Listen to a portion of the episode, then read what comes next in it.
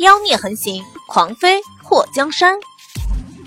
作者：夜舞倾城，演播：醉黄林。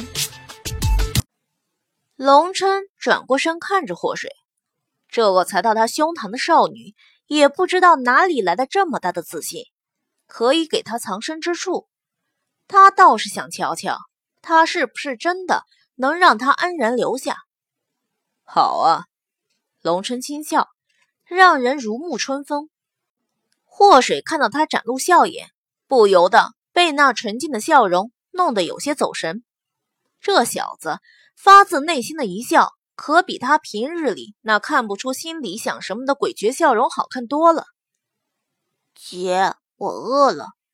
霍东方看到龙琛对着他姐勾人魂魄的笑，心里莫名的就不舒服。一个男人长得比女人好看，还笑得那么勾魂，真丢男人的脸。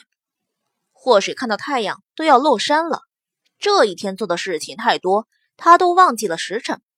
为亲人洗手做羹汤，曾经是他当杀手时候的最大愿望。可惜的是，他孤儿一个，养母又早死，这个伟大的宏愿一直没能实行。龙少，家里条件有限，和你大家大户的比不了，你就先委屈点吧，我去做晚饭。小风，你和这位帅帅的龙哥哥聊会儿。入乡随俗，不要和我见外。龙琛对着祸水微微一笑，本就好看的脸在他那纯净笑容的映衬下显得更加迷人。祸水打了个冷战，转身就跑出了房间。这二十五年从没害羞过的霍大姑娘，此时魂系一个十几岁的小姑娘身上，竟然脸红了，这不科学啊！她跑进了厨房，看到今天聚集室买来的各种蔬菜和猪肉，把蔬菜洗净切好放在一旁，速度的用眼睛过滤了一下后，在脑袋里想出了几样菜。随着菜籽油下锅，她炒勺翻飞，全心投入到料理美食的大业中，完全忘记了刚刚那一瞬间的脸红心跳。看到霍水出了房间，龙琛坐在椅子上，抬头看了眼站在一旁的霍东风。这个小男孩就是木华说的那个被霍水捡到的小乞丐吧？你叫小风？霍东风扬起下巴，尽量让自己高冷一些。在龙琛的面前，他觉得自己太过渺小，导致人家坐着他要站着，要不然他会一直仰望着人家，看人家的下巴。虽然龙琛穿的很普通的衣服，可是霍东风看得出来，这个龙少气质出众，和他平日里见过的人都不一样。霍东风，你也姓霍？你和霍水是什么关系？